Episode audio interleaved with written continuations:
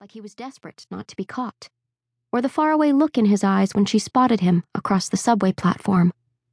Whatever the reason, it seemed to Lucy that the idea of ever meeting him, the idea of even saying something as harmless as hello, was unlikely for reasons she couldn't quite articulate. When the elevator had wrenched to a stop, their eyes met, and in spite of the situation, she'd found herself wondering, ridiculously, whether he recognized her too. But then the lights above them had snapped off, and they were both left blinking into the darkness, the floor still quivering beneath them. There were a few metallic sounds from above, two loud clanks followed by a sharp bang, and then something seemed to settle, and except for the faint beat of his music, it was silent. As her eyes adjusted, Lucy could see him frown and then pull out his earbuds. He glanced in her direction before turning to face the panel of buttons, jabbing at a few with his thumb. When they refused to light up, he finally hit the red emergency one, and they both cocked their heads, waiting for the speaker to crackle to life. Nothing happened, so he punched it again, then once more. Finally, he lifted his shoulders in a shrug. It must be the whole building, he said without turning around.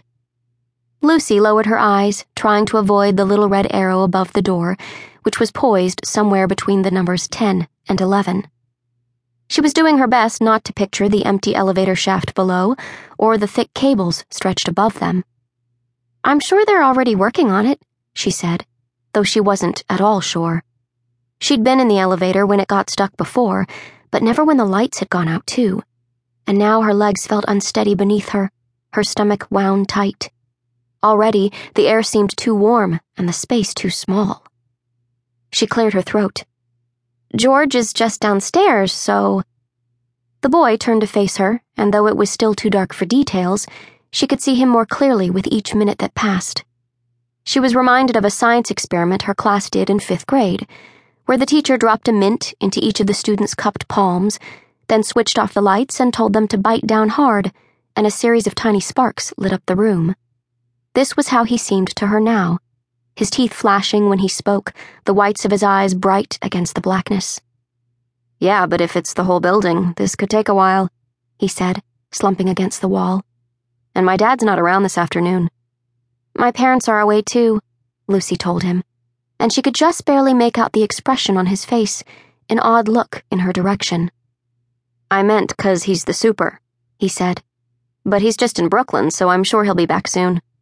Do you think she began, then paused, not sure how to phrase the question.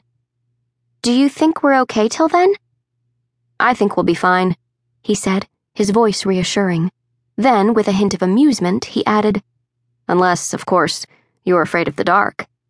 I'm okay, she said, sliding down the wall until she was sitting on the floor, her elbows resting on her knees. She attempted a smile, which emerged a little wobbly. I've heard monsters prefer closets to elevators. Then I think we're in the clear, he said, sitting down too, his back against the opposite corner. He pulled his phone from his pocket, and in the dim light, his hair glowed green as he bent his head over it. No signal. It's usually pretty iffy in here anyway, Lucy said, reaching for her own phone before realizing she'd left it upstairs. She'd only run down to grab the mail, a quick round trip to the lobby and back and now it felt like a particularly bad moment to find herself completely empty handed. So, the boy said, tipping his head back against the wall. Come here often? She laughed.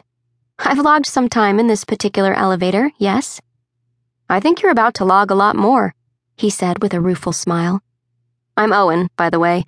I feel like we should probably introduce ourselves so I don't end up calling you Elevator Girl whenever I tell this story.